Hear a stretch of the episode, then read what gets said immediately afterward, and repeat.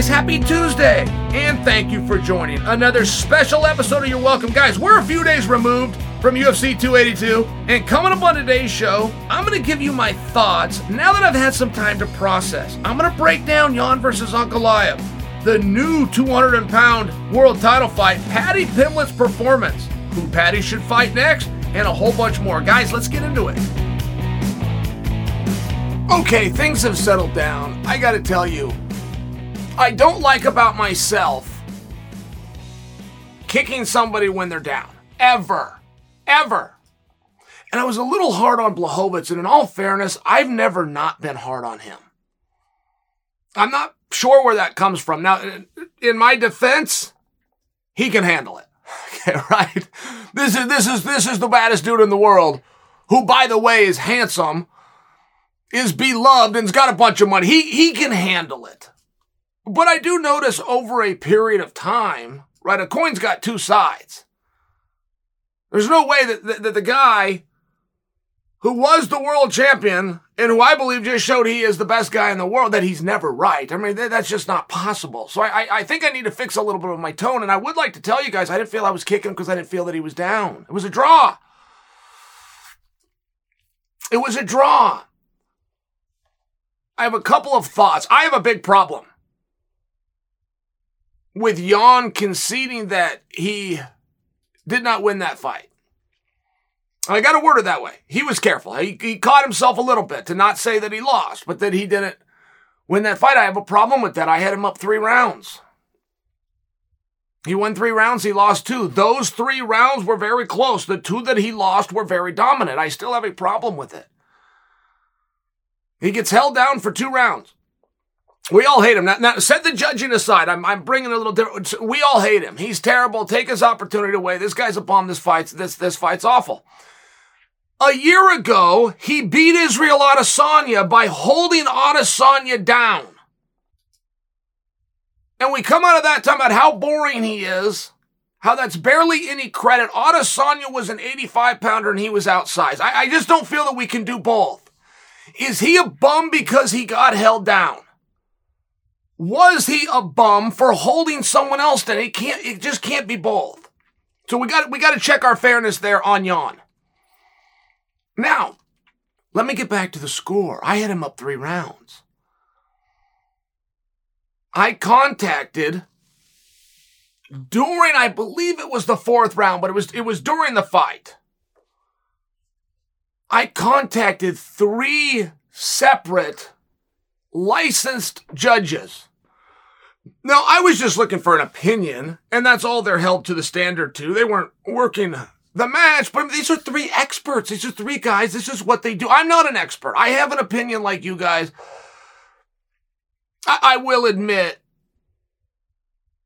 I'm not an expert in judging. There are some intricacies there. I look at a fight, okay, this this this guy won, and sometimes it's really obvious. Uh, generally, it's very obvious. Those hard ones, I'm glad I'm not assigned to them, and the sport's better off that I'm not. Can you relate to that? All right. But I got Jan up three rounds. He won the first three rounds. So I send a text to these three gentlemen, not a group text. It was all separate. And I said, Jan is up three rounds. Jan won the first three rounds, comma, correct question mark. Exact verbiage. Copy and paste this to three different people. All of them said yes. Now, if any of you think that's crazy and I need to defend that position, don't forget one judge that was assigned to the fight gave the match to Jan. And by the way, he saw it the same way. He saw it 3 2, and it was the first three to Jan, and it was the next two. No, he saw it the same way that I'm arguing I did. Now, you have another judge who had it for Ankalaev, and you had a third judge, and I really I want you to understand this. You had a third judge that also had it the first three rounds for Blachowicz. He had two rounds for Ankalaev. He's saying the exact same thing that I'm arguing. But one of those rounds was a 10 8. So we have Blachowicz in a clear popular opinion, and that's not ours. Unfortunately, we don't get away in on this. We, we have to look at the judges assigned. And when I say clear, 66%. 66% of the judges assigned said Blachowicz won three rounds and that he didn't win two. And for Blachowicz to come out after the fact and say that he for sure didn't win the match, there could have been a sportsmanship there. It was for sure detrimental. It's just the way that it goes. If you ever get to court and the defendant goes, God damn, yeah, I I did it. I see it the way they say it. They, yeah. You're not going to get his attorney to go, no, no, whoa, hold on a second. He's wrong. I know he says that he did, but, but hold on. He's actually wrong. And let me tell you why. It's never going to work. It's over.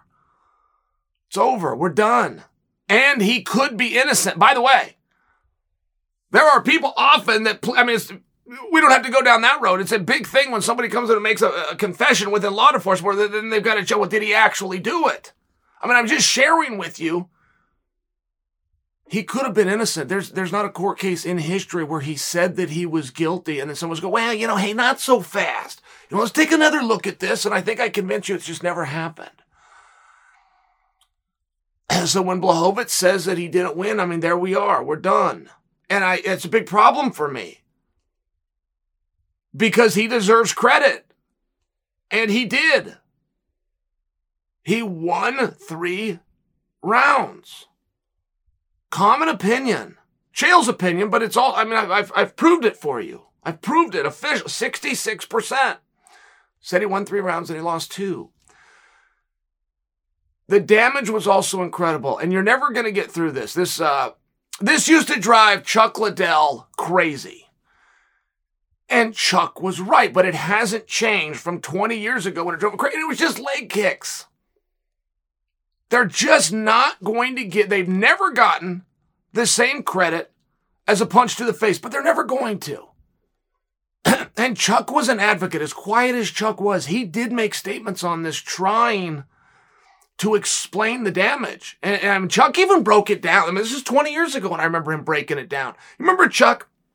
Guys were wearing those tight shorts that George St. Pierre made fashionable, but Chuck didn't. When everyone was wearing those, Chuck was still wearing those long ones, but he brought those shorts up. He brought up guys that wear those shorts, and he said, "Man, if I'm chopping you right there, that short covers it. That guy pull that short up. That guy's got hematomas. That guy's legs purple. I hit him in the face. He gets a swollen eye. I get credit. I kick him in the leg. I've done more damage. I don't get any credit. That, that's fine. We understand that point. We, we don't we don't disagree with that. But at what point? To what extent? If you hit a guy in the face and he goes down, fight doesn't end. He, he, he keeps scrambling, right? But he goes down. Okay, but now let's say you kick a guy in the leg and he goes down. At what point do we have to see? I mean, I, am bringing this up for Blachowicz because I understand those first three rounds were very competitive. Blachowicz damaged him. Not maybe. He visibly damaged him. And I give Ankalaev credit. I'm not picking on Ankalaev here. That's a tough guy to adjust, to fix through that, to have to switch your stance, to have to switch it back again, to ultimately have to avoid the, the realm completely. Excuse me. Take the fight to the ground. I give, I give Ankalaev a ton of credit. It doesn't change what happened it doesn't change the damage that Blachowicz did to both legs. He was very effective. He won three rounds to two, not maybe, for sure. Now there was a there was a 10-8 round. I get that there's problems with my overarching premise. I, I do get that, but I'm I'm factually correct here. Comes out and says that he didn't win. Now, I want to share this just from my perspective, okay? I did a live show on YouTube. And when you go live for post fight analysis, as you guys can imagine, you got to be very prompt, right? They fade to black, roll the credits, boom. What's up, guys? Let's talk about it, right? That's so I only live a matter of minutes, a mile from here, right? In a 35 hour mile speed zone, you got to get parking just minutes away. So I watch the conclusion of the fight at home with my son. I then grab my mobile device, I bring up ESPN Plus, and I'm watching and listening to the post fight interviews. I sat in my parking spot and watched Blachowicz say, I did not win. I watched him catch himself and correct himself to not say that he lost, and I appreciated that. I then got out of my car and I've just got the device. I'm not looking at it now. Relevant just from, I just shared my perspective with you. But I can hear what he says, but I don't see it. And what he says is they're interviewing Ankalaev, and Joe Rogan goes over and says to Ankalaev, DC and I thought you won the fight. And Blachowicz comes over and says, yes, he won. Give him the belt. And now I'm real, now I'm, I'm pissed at Blachowicz. I'm, I'm I'm red hot at Blachowicz that he would make such a concession as a way of looking like a nice guy. So I came and I spoke to you guys. I did a YouTube bit on that. Boy, my phone was ringing. People said, shit, what are you talking about? That Blachowicz went over. So he said Blachowicz was shoving it in their face. Blachowicz was pissed. I said, what? I only heard the words. He made a consent. Give him the belt. Rogan acted like he was a good sport and a nice guy. And they said, no, no, no, no, no. So that's not what happened at all. He said, You've got his words right. He was furious. Joe Rogan goes over in front of the world. Blachowicz is just standing there. Joe Rogan goes over and says, DC and I thought you won. It was inappropriate as hell. They were smashing it in the face of Blachowicz to the point that Blachowicz came over and it was his way of calling out the bias. Oh, yeah, just give him the bell. This is, this is what people are telling me. And I must tell you, I didn't see it. I only heard it. It wasn't my interpretation impression. I'm bringing that to you because was it yours? Was it yours? Because that's a that's a very different story. That's very different if Blachowicz, who is trying to be polite, and then feels that they're going to end the night with Uncle Ankalaev and the commentary team that is going to absolutely influence the audience. The commentary team is going to influence the audience more than the fight. It is a very rare time, but it is a number of times where the commentary team was leading towards one guy. We're all sitting at home going, what the hell are you guys watching? But they're giving it to one guy and then the decision comes in. It was the other guy and they're all surprise faced. But then, right, the internet, which runs our sport, comes and backs the commentary team. You go, no, wait a minute. They, it's a, it's a rare time. They, they had it wrong, and I only use that as an example to tell you there's nothing that's going to influence the audience more than the commentary team, which includes the fight. And if Blachowicz walked over and he was pissed off that they did that, it's a very different story. I will have a very different interpretation. And I'm just asking you, I'm admitting that I didn't see it, I only heard it. Did I have that wrong? Were the people that called me right? Was Blachowicz pissed? Was he being condescending? Please help me to understand.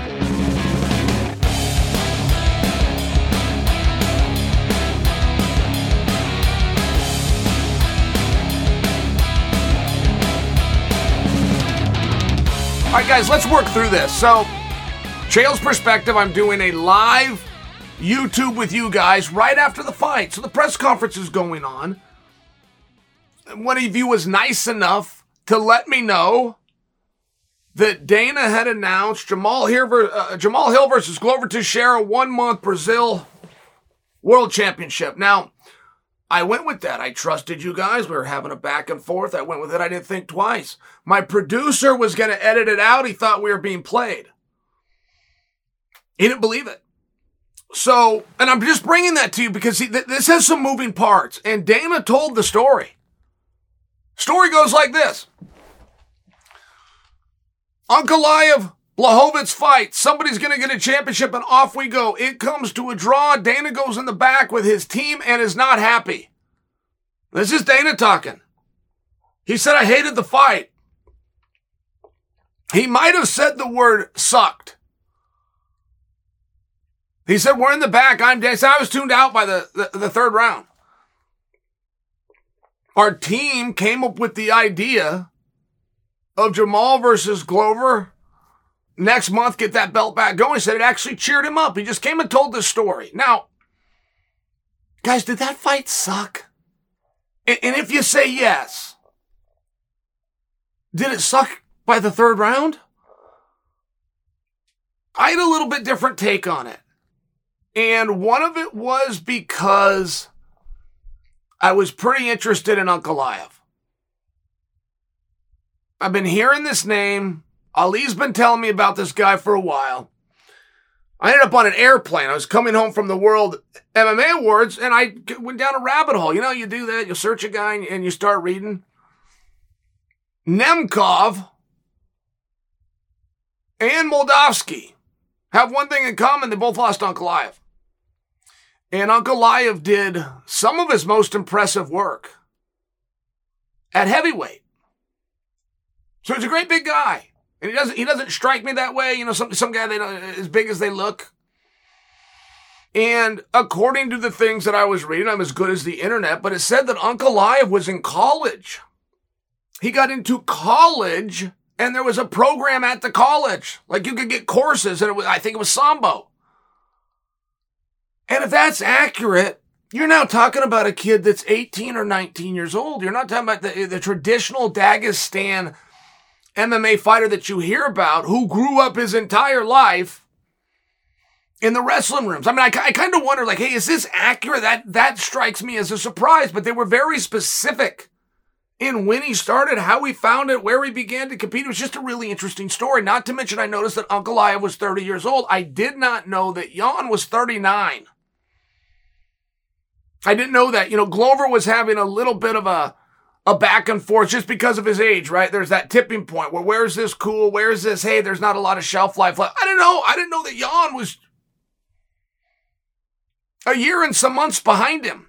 So I see that and it's like, oh, okay, I'm starting to see where Ankalaev is the favorite. So at any rate, I just share that with you because when the fight started, I was very interested. I want to see how Ankalaev's moving. And by the way, he was mo- he was light on his feet, and he did the same thing with Anthony Smith, but he really did move around well. And Blachowicz is stuck, and he's got the power. And Blachowicz starts going to that damn calf kick, and it's working, and there's not an answer for it. Okay, great. Well, I just spent the whole day reading about Ankalaev. Uncle Live's gonna time this, change elevation, get that double leg, or push him in the fence, and we're gonna go into some grappling. Well, no, Blachowicz wasn't having that either. And that was interesting to me. And Ankalaev starts to look very human. And that was interesting to me. Particularly because of the age gap that I didn't know existed. So I was enjoying the match. I guess that's my point. I was enjoying the match. And those calf kicks are a son of a gun. That's kind of the new weapon in MMA. And we, and we go through different eras. Like, like, like there was an era of the flying knee. And everybody's doing the flying and everybody's getting hit with it. And it will be back again someday. But this calf kick business is being very difficult to stop. You know, can I share my story with this? I sparred with Benson. I never seen a calf kick. Been fighting my whole life. I never seen a kick to the calf. Never one day. Not one day. I watch videos. I get magazines that do breakdowns. When I had major access my entire life to techniques, I've never seen that. I've never heard the word calf kick. And I'm sparring with Benson Henderson and he keeps on kicking me in the calf. Now, Benson Henderson was the champion of the world. I can't figure out what's wrong with him. He's missing. You aim for the thigh. He's missing my goddamn. He's missing my thigh by eight inches, and this is the champion of the world. Oh, look at that. He, he missed my thigh again. What's wrong with his range? I'm really thinking that as he's hitting me in the calf and the workout ends, and I said that to him. Hey, what's going on with the range on those kicks? He said I wasn't. I was aiming for your calf. I said you were aiming for my calf, and he looks at me and he says, "Hurts, don't it?" I said, yeah, it hurts. But that was the day that I learned about the calf kick. I swear to goodness, nobody had ever done it before, at least not in MMA. I've been following the sport very close. They're not a technique that gets past me. Whether I know how to do it or not, whether I've mastered, I, I, I know it exists. That was the day I learned about a calf kick. And it was one of those great moments because that's all Henderson said. Hurts, don't it? Oh my goodness, he was aiming for the calf. It was real interesting. So when Ankalaev was having to change stances, as opposed to take distance away, as Blachowicz is walking him down, Blachowicz is looking for that. He gonna knock him out. I mean, according to Blachowicz, he's going to not. Blachowicz is looking for that Polish power. It was an interesting fight. He did not wilt. He did not back down. I was very compelled to it. And as the rounds were going by, I thought there was another one for Blachowicz. This is just my take. Did you, was it terrible? Now, when a fight is completed, right? I mean, you, you get, you, every, every single part of it, you have a suck moment. The whole fight sucks. We understand that. But Dana said he thought this thing was kind of tough to watch three rounds in. And I, I admit it wasn't a big shoot amount. It wasn't really what we expected, but I thought there was some expect, uh, effectiveness there by Blachowicz. I thought Ankalaev having to switch his stances and not quite figuring out what he's doing. And while Ankalaev's bottom part of his body was being compromised, it's very interesting the poker face that he keeps. I mean, you got the announce team going, hey, he's hurt. Hey, whoa, he's having a hard time standing. We see him switching stances, right? We're getting tipped off to what's going on. But you look at his face and everything's fine. I thought it was interesting. I thought the whole thing was interesting. Now, make sure you don't miss this point, which is Jamal Hill, who's going to fight Glover for the world championship, was scheduled to fight Lionheart, which is an awesome fight the people were looking forward to seeing. So Anthony gets the opportunity taken away. What does he get? What does he do? Now, I have a very biased opinion, which I will disclose to you up front, but I would like him to be the backup fighter. And that's a grandiose position for a guy that's coming off of a loss. Well, I don't agree with that. I, have never agreed with that. Never, ever, ever. The Olympic Games used to do something called a round robin. So within the Olympics, you could lose, you could get beat, and you could win the Olympic Games. John Smith, 1992. Mark Schultz, Los Angeles, 1984. Disqualification. But the point is the same. You can come back and you can win. I've watched LeBron James lose on a Tuesday and be crowned world champion on a Friday. I think that's awesome. I just share with you, it's very in line. I mean, that is how sports go. Real sports, you don't go this undefeated in this whole business like this. Lionheart gets in there with Ankalaev, who, according to Joe Rogan and Daniel Cormier, should be the world champion right now. Gives him fits, breaks his leg, bounces back together with Jamal. I, I, I don't think because of the outcome of his last fight that he would be disqualified from being in a backup position for that match. And you can't tell me that he's not good enough to do it. He was just, it was just going to fight Jamal. And now Jamal is doing, like, you can't tell me that he's not in that mix. And I would just like to see that happen. I think it was a real opportunity lost by him. It was no fault of his. And there was one other side to it, which is Jamal had released a video. Did you guys happen to see that? It was got his iPhone. He turns around. It was just a selfie, but it was a video, and he starts shouting, "Yeah!" You know, he was showing his excitement, something like this. I just think you guys might be interested in how the sausage was made. Jamal was not notified that he was going to be fighting Glover. Period. Let alone in a month, let alone for a world championship. He found out when we found out. And I think that's, I think you might think that's interesting. First time I ever got a uh, call from Dana. Dana thought my name was Kale Sonnen. And when he called me the first time, I don't have his phone number, it pops up. Says, Kale, it's Dana. And I said, hey. And he said, you want to fight Anderson Silva? And I said, yeah, I'll fight Anderson Silva. And he goes, good, because I just announced it on Sports Center. So that was like the way you found, and there is something really interesting about that. Right? There's something interesting that Dana could go to the press conference and make the announcement that he knows the boys are going to back his move. And there was something about seeing Jamal's genuine excitement. I just thought you guys might appreciate that. I, I thought maybe that was an interesting thing. I do want you to answer me though. Did Ankalaev versus Blachowicz suck? And if it did, did it suck by the third round? Lionheart backup position. That's not some wonderful, right? Uh, it's not so, uh, but it's a position. He's training. He's got his eye on the ball. He's planning to go to Brazil. Nobody else has that spot. Let's give it to Anthony.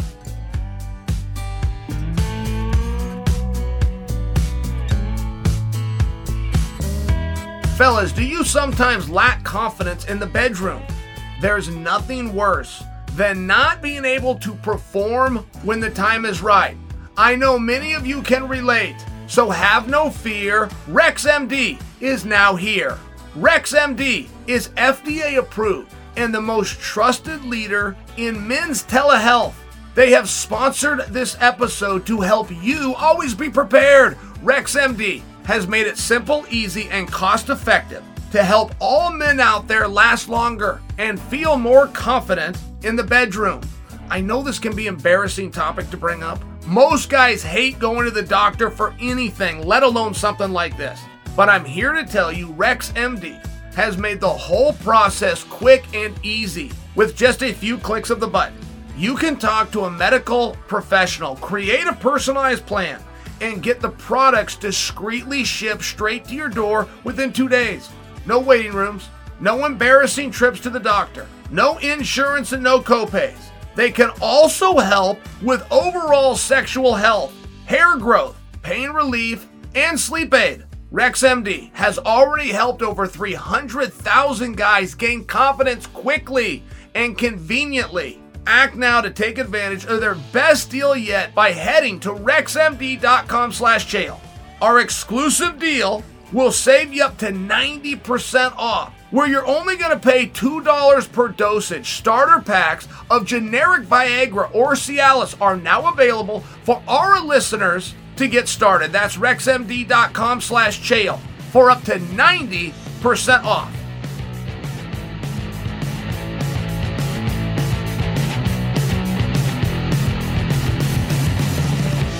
I love dressing up. Who doesn't like looking nice and feeling confident when they step out? I like to think I look pretty well put together. The one thing that is a pain is finding the right dress shirt. That's always hard because most of the time dress shirts are so stiff or they wrinkle really easy. The dress shirt has been due for a radical reinvention and Rhone stepped up to the challenge. Rhone's commuter shirt is the most comfortable, breathable, and flexible shirt I have ever worn, and here's why. Rhone's comfortable four way stretch fabric provides breathability and flexibility that leaves you free to enjoy whatever life throws your way. Let me tell you, this is not your grandfather's dress shirt. It's a classy and sharp, while yet comfortable, stretchy, and wrinkle free shirt. I didn't know we could have had all of this in one shirt, but Rhone figured it out. With Gold Fusion, the anti odor technology, you'll be smelling fresh and clean all day long. On top of that, Rhone is 100% machine washable, so you can ditch extra trips to the dry cleaner and your cans of starch. Guys, I run hot, especially when I wear dress shirts. It's hard for me not to sweat in a long sleeve in front of the lights. Since I have to dress up so often, I've been trying to find a dress shirt that is a little more breathable while still maintaining a dressed up look. I found that combo in Rhone. The commuter shirt can get you through any workday and straight into whatever comes next. Head to rhone.com slash chael. R-H-O-N-E dot com slash chael. Use the promo code CHAEL to save 20% off your entire order. That's 20% off your entire order when you head to Rhone, R-H-O-N-E dot com slash chael and use the promo code CHAEL. It's time to find your corner office comfort.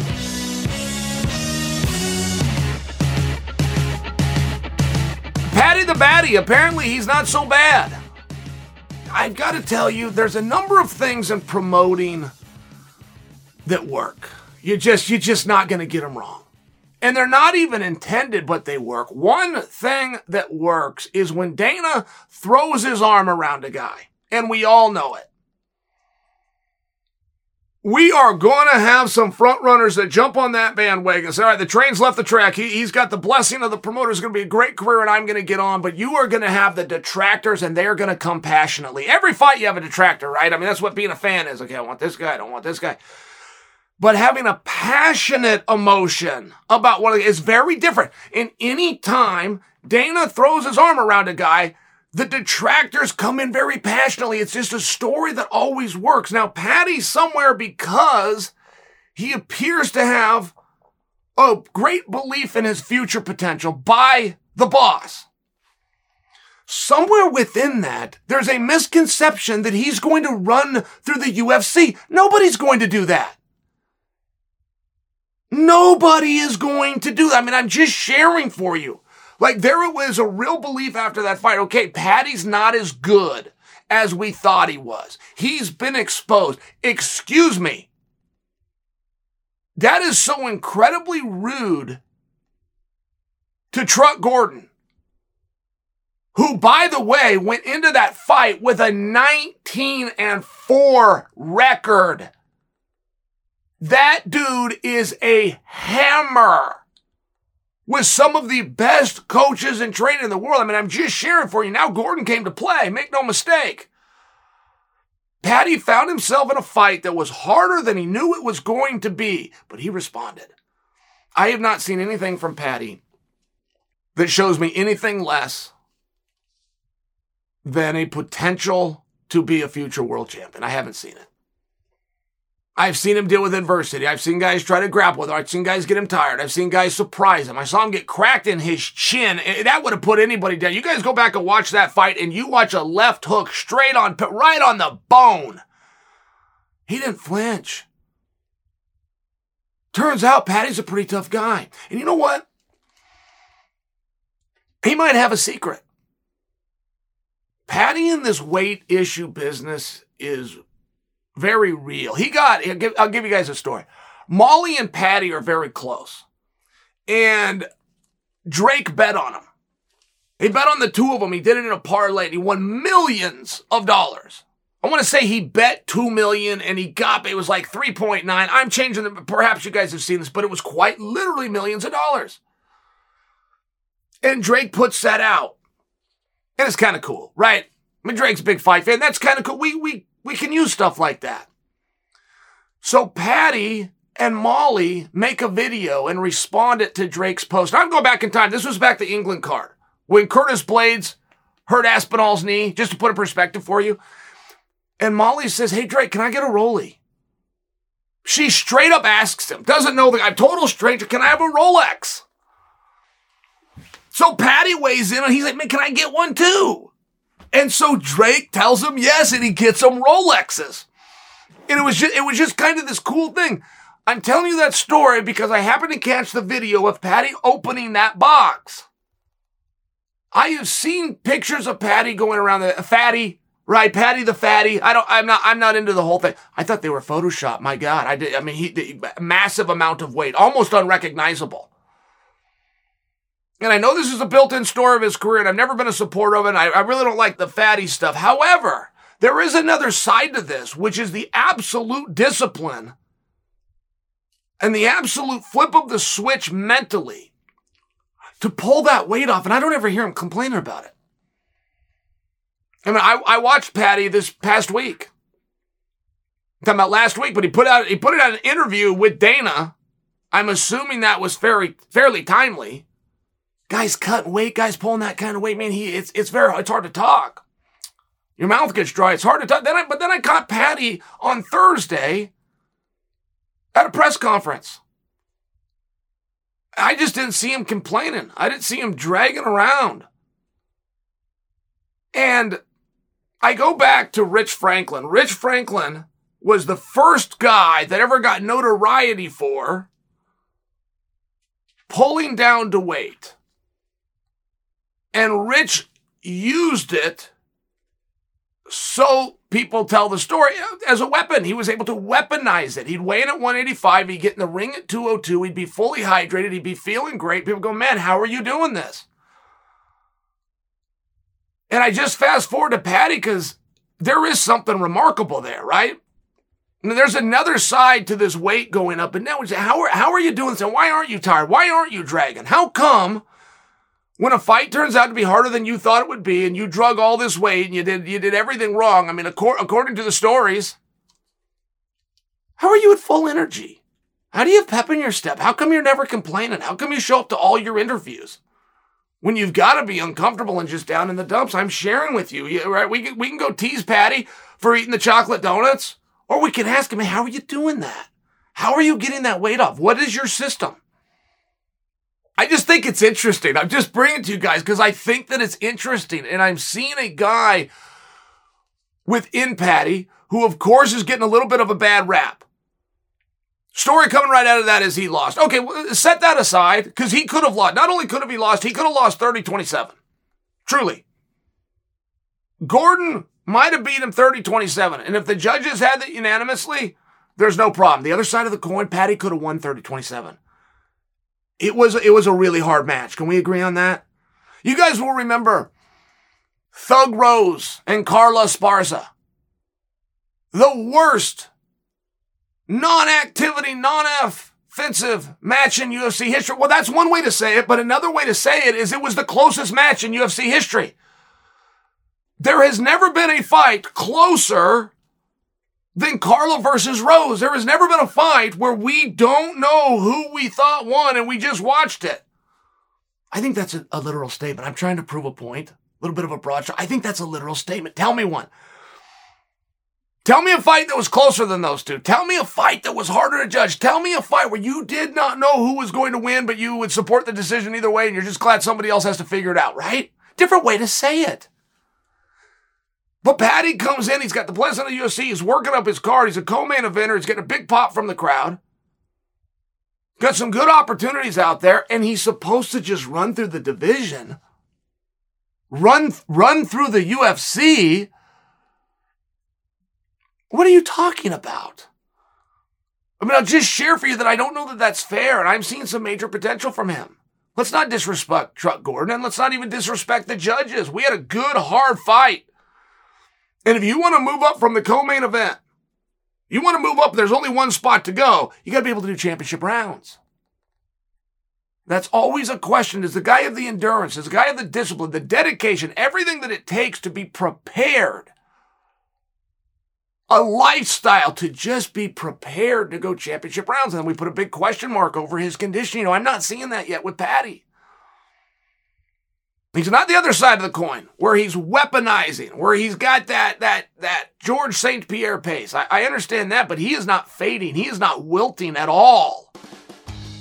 I think he's ready for championship rounds. I think it's Paddy the not so baddie.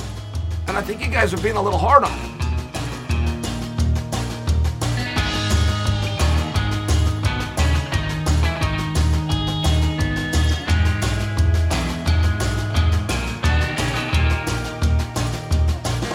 What's Paddy do next?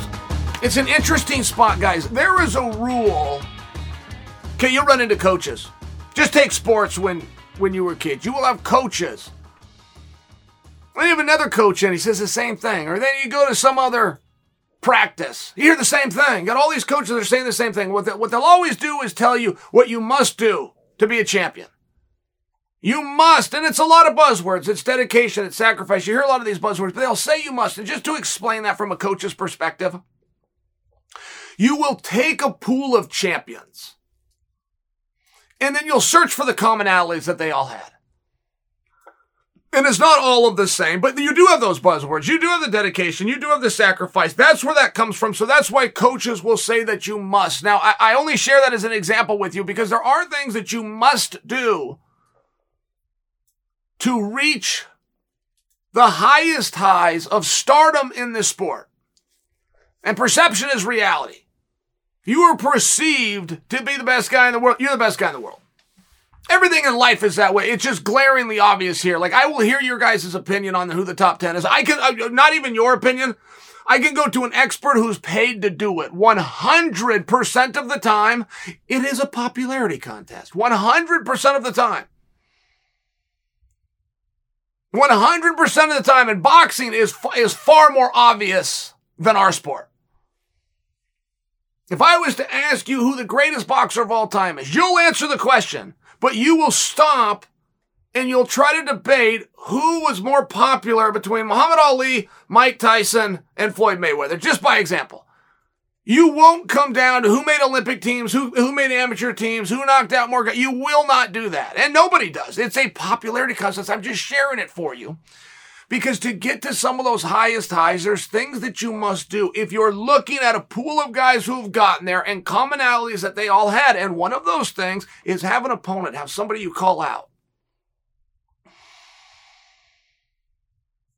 Even if you don't fight him, even if it's your jumping off point, even if there's this rivalry and this heat, and that's what you're doing to get some exposure, and then you make the announcement that you're fighting somebody else and when and where, but you have you have this guy. And it's one thing within the commonalities that Paddy does not do, and it's worked anyway. So apparently it's no longer a commonality. And I find it interesting. We talk about what's going to be next for Paddy. What do you guys want to see next for Paddy? But where does Paddy want to go? And that's a little bit of a hard one. I mean, if I was to go back to Sugar Sean, Sugar Sean was having a hard time getting a match with a top ranked guy, but he wanted it. He was calling for it. Give me one, give me three, give me nine, get me into the top 10. I mean, he was making it clear that he wanted to climb. Opportunity comes for a number one contender. Boom, he takes it. He takes the number one rank. And I'm just sharing with you. We at least knew where we wanted to go, and I don't think we do with Paddy. We not only don't have an opponent, we don't know if he wants to be a top guy. As a matter of fact, the one time that Paddy spoke about this, it was very early on in his career, and he said, I'm not fighting any top guys. He didn't like his pay. Said, I don't like my pay. I don't like what they're giving me. Don't give me a top guy. I'm not going to fight him if you try to give him to me. I'm not fighting top guys for this. Well, they redid his contract. He comes in and said, I'll fight, I'll fight anybody you want, but he still didn't call for it. And this is just an observation by me. But I think that it does put us in a little bit of a tough spot if we're going to discuss what do we want to see next for Paddy. Because this is a two way street. Paddy is not calling for the top guys, right? And I'm not using names. I'm not saying Justin Gaethje. I'm not saying Michael Chandler. I, am saying even in a broad stroke, right? Sugar Sean wasn't saying names either. He said, "Give me a top guy. Give me a ranked guy." I want in those rankings. I want to move closer up to number one. Give me a rank guy. But, but we still had direction. Now we can go look and we can see who the rank guy is and kind of get what we want to do interesting. We can have a conversation. Paddy hasn't even told us that he wants to do that. But it's a two way street. Those top guys aren't going after him either. It's a very interesting spot because Sean found himself here as well. Right? I'm using another example in a like time frame where Sean had the placement on the card. He had the attention. And the guys that were ranked higher didn't want to fight. They're down here. And this is a miss that every fighter makes and they will continue to make. Their ranking they believe is more important than their placement. There is nothing more important than your placement. If you are the champion of the world and you are jerking the curtain at three o'clock when the only reason they're putting that fight on is to make sure that the cameras and lights are in the right position, just so you understand that. If you're the champion of the world, you're fighting at three o'clock. You've got a main event that's making that walk at 10 o'clock Eastern. You are not even close to in the same spot of the sport. Now, why that example has never happened, the champion doesn't go first. I use it to illustrate my point that when I tell you nothing is more important than your placement, Sean had the placement. He didn't have the ranking. Right? He went out of order. Started on third base. Had to, had come to first and second after that. But Paddy the Baddy is finding himself in a similar spot. And it irritated me on Sean because people were saying there was a narrative. He's not fighting the best guys. Well, he was trying to. Why weren't they trying to fight him? He's the co-main event. He's the one on the poster. He's the one getting the questions at the press. Why are you trying to fight him? I don't understand that. And there's something within the ego. It's not a fear. That's what people love to say. Oh, he's scared. They, they, they love it. We're, we're all scared. None of us are scared. However you want to do it, quit bringing it up. Everyone's scared. Nobody's scared. Doesn't make a damn bit of difference. There's just something you don't feel that you're supposed to do, right? If you're ranked number five and this guy's not ranked at all, you don't feel as though you should call him out. You feel as though you're going backwards. You're wrong. You're wrong. Don't, you're chasing rankings. You gotta be chasing placement. Whoever is on the card higher than you, not what he's ranked, if he's on the card higher than you, that's the guy that you've got to go for. And there's dialogue today. Paddy was exposed. Paddy lost that fight. Paddy's not as good. There's all this dialogue. That's okay. This is very normal, right? This isn't just Paddy. 11 guys, 11 guys got beat. 11 guys won. Over the weekend alone, I'm just sharing this is very normal, but why aren't those top guys calling for him? In fact, some of them have been quite complimentary. Oh, I wish him well. I like what he's doing. I mean, some, some of them had done this, but if you go back and you want to find who did that, think Chael's leaving a name out? I'll give you a little homework. You go back and see who did that. Some bitch is a main eventer. The guy that came out and did that and wished Paddy well and did not call for is a main eventer. He doesn't have to. That's what I'm trying to illustrate here.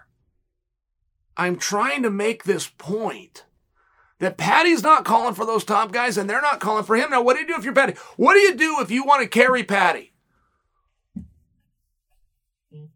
You're going to deny it up, down, and sideways that there's any politics here. You're going to, and you might even believe it, but people have got a subconscious too. You've got a guy who's got the blessing of Barstool Sports that's very massive. You would like for him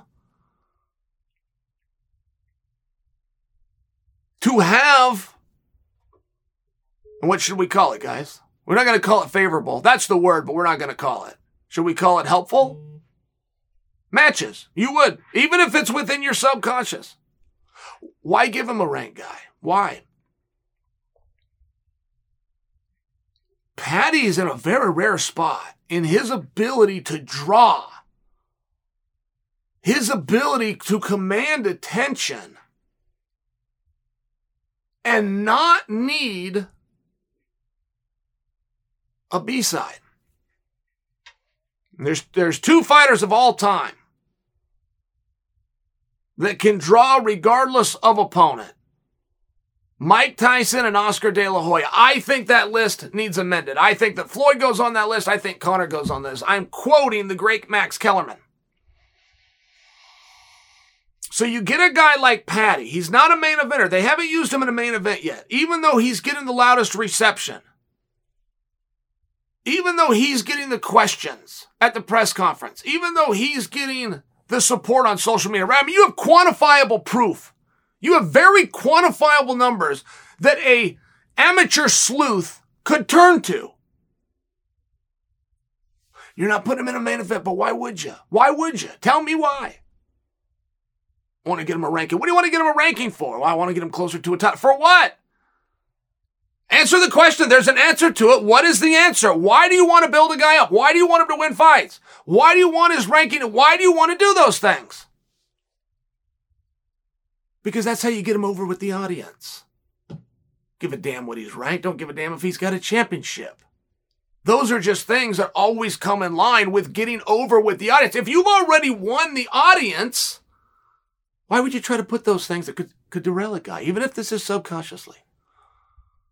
I'm just, I'm just asking you, if you're matching Paddy up, where do you want to put him and why? Why do you want to put him with the number three guy? Why do you want to put him with the number two guy? Why do we want to get him to a championship? Now, if you really think about those, it's a pretty easy answer because that's what draws. That's what moves the needle. That's how I get him over. Excuse me, he's already over. It's a very unique spot. It's a very, very unique spot. It's one that Sugar Sean just lived. Until Sugar Sean lived, it hadn't even been done before. Now you got two guys in essentially the same era, separated by two weight classes, doing the same thing. It's an interesting spot. So be very careful with your answer. I mean, if you want to be the smart guy in the room, don't come out and tell me you put him in there with Chandler. Don't come out there and tell me you put him in there with Gaethje. Unless you have a reason for doing it. Dave Portnoy, who is the president of Barstool Sports, got into something with Justin Gaethje over the weekend, and Dave let us in on it. Dave is very good at that. He is a he is a transparent. Said that Justin Gaethje gave him a hard time for sponsoring Paddy the Baddy. Dave fired right back. I'll leave it out because this thing escalated. This thing escalated a little faster than it needed to. And Justin Gaethje told him, I'm to whip your ass. Now, Justin Gaethje can't and won't and didn't even mean that he's to whip Dave Portnoy's ass. But he could fight Dave's guy.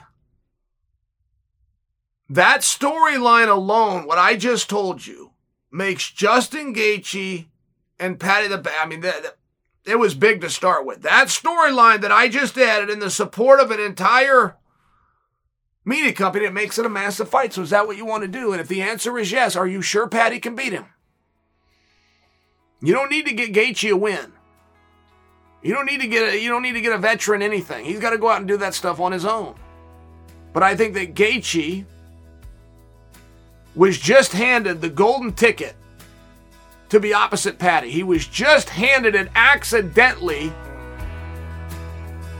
by Dave Portnoy. What's he going to do with it? You guys got any problem with what I'm saying? You got any problem with seeing Paddy the Baddy versus Justin Gaethje?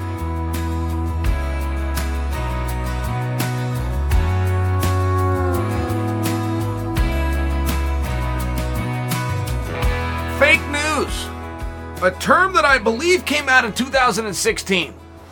No political statement here, but I believe that was part of the Trump campaign. This term fake news. And it caught on. It was one of these things, and I didn't I didn't believe it, right? I thought these were just things that you say. And so over time, more people start coming out and talking about their frustration with the media. Now, where I go with this is Dana cut a promo about Michael Chandler versus Conor McGregor. And he was irritated. He was legitimately irritated. And here's what he said. I never said that ever fucking once. This is what happens when you do interviews and people listen to your interviews and he said, so if Conor McGregor came back right now, who would you be looking at as an opponent? Well, I said, well, if he did, if that happened and that scenario played out right now, Chandler would be a fun fight. Never fucking once did I say we're doing Conor McGregor versus Chandler. I don't even know when Conor McGregor's coming back. And these are why, this is why I don't like to answer these kind of questions. Because some fucking idiot somewhere on the internet puts out that that's what I said, and it's not even remotely close to what I said. People write stories off other fucking interviews with other people when they couldn't even a- ask proper questions. If you, it's, uh, I don't know. I was in a good mood. Now you guys are fucking killing me. I'm Sorry kidding. about that. I'm kidding. I went back because I made a piece on this. And wouldn't you know, old Chael got it right. I told the story within that context that it was not a fight announcement, that Dana had prefaced it with. But I want to go back to it again because that's a hell of a fight. I mean, really, it's it's very hard to make a fight now or to tell everybody, yeah, get excited. This is what's going to be when you don't you don't even have it. A guy doesn't even have a license, right? You got all of these moving parts, and you don't want to promise the audience something that isn't going to be uh, delivered, good, bad, or indifferent. You want to make sure that you, you're, you're very reliable with your audience. So you see where that gets to be a tight spot. You see where that question just gets avoided. Now, I don't, I don't know that I would have predicted that this would have quite blown up into this kind of an emotional reaction, but let's just hold the thought because it was the first time that Dana offered a name, even in a hypothetical, against Conor McGregor. And you know what? It's an interesting match, isn't it? It's a very interesting match. And I would have so many other questions. First off, I want to see the fight. That's the match that I, I want to see. But where would they do it? You might remember when Conor fought Cowboy Cerrone. They were both 55 pounders. But it was like a month after, it was around January 19th, and you had the holidays, and Dana said, Hey, Louis, we had two 55 pounders, but we're going to weigh him in at 70. But just imagine it's at 55 as it affects our rankings and our matchmaking and what we're going to do moving forward. Whatever happens in this match, it's going to affect 55. It was an interesting point. I think that we all got it, even though it's a little bit untraditional. And possibly that would be the answer, though, with Conor and Chandler. And then that opens up a whole nother thing of parity. If Chandler goes up, is he ever coming back down? What if the answer's no? I mean, now you just open a whole nother set of what ifs and possible matchups And I think it's interesting. I think the styles are interesting. I think the X's and O's are interesting. Do you want to know one thing that was missing? Because a lot of people did believe they were not correct like I was. They did not tell you that it wasn't a fight announcement like I did. You want to know one thing that was missing was a response from Conor. Now, maybe that's because Conor did know that it was not an announcement. He did know that it was a discussion, but I don't remember anything getting this close to Conor McGregor and not having a response. I mean, I've seen people tweet about him. If the tweet did well, he's coming back. I've seen people say his name on television. If it caught a reception, he's coming back. And now he's coming back tonight. You throw one, he's throwing five back at you. And there was reporting, even if it turned out to be inaccurate, the reporting was still out there.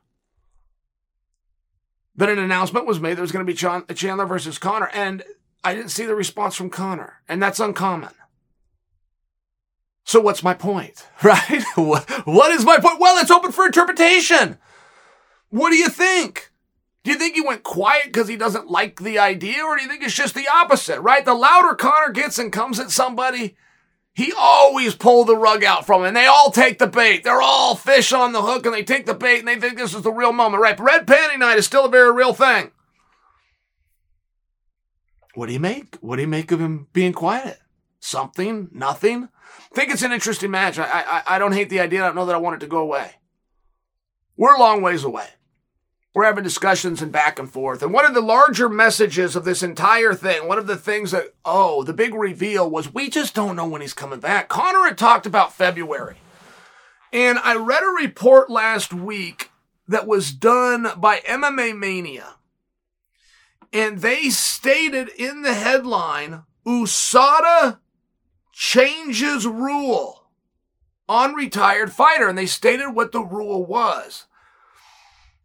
Now, I wasn't looking to be a dick about it, but there was nothing within that article that I read that led me to believe they had changed a rule. From what I read, it was quite clear that they stated the rule for anybody that wasn't aware. But MMA Mania says that they changed the rule. They went even further as to make a comparison to Conor McGregor, who retired, and TJ Dillashaw went pretty far with the speculation on TJ Dillashaw to say that he's not actually retired, that he's using the word to remove himself from the pool to use things that would be opposite WADA. People think it's the United States Anti-Doping Agency. That's who comes in and does the test for the rules that WADA set forth. It's, it doesn't really matter. The point is this. That was one hell of a speculation. TJ had an amazing career, but TJ's not coming back to the UFC. UFC is for champions and contenders. TJ was a champion and TJ was a contender. I'm just sharing with you. There was no, there was no dirty play there at all. It was all very above board. I don't think that USADA has changed the rule. I don't think they came out and they made an announcement that they changed the rule. I think that was a misinterpretation by MMA Mania. I think USADA came out and stated the rule. I'm open to being wrong if you confront me with different evidence but it is very relevant to the return of Conor McGregor, who last stated he will be ready to enter the pool in February. And now we know from the United States Anti Doping Agency that it's going to be six months from the day that he goes in. He can put himself in whenever he wants, he can do it right now. But if he does it right now, we start the clock and you go six months. So it's a meaningful period of time. I don't believe that Chandler is going to be waiting, hanging around for it. But Chandler will be around even if it's a rumor. I think it's a fun one. I've had it with you. That's it for today's program. But thank you for listening. And thank you for continuing to leave reviews on Apple Podcasts, like the one from D that says, I don't care what Chael says, but he's just so damn entertaining to listen to anyway. Well, thank you, D. I will take that. And I'm going to be back to give you another program on Friday, guys. Until then, I'm Chael Sonnen. And you are welcome.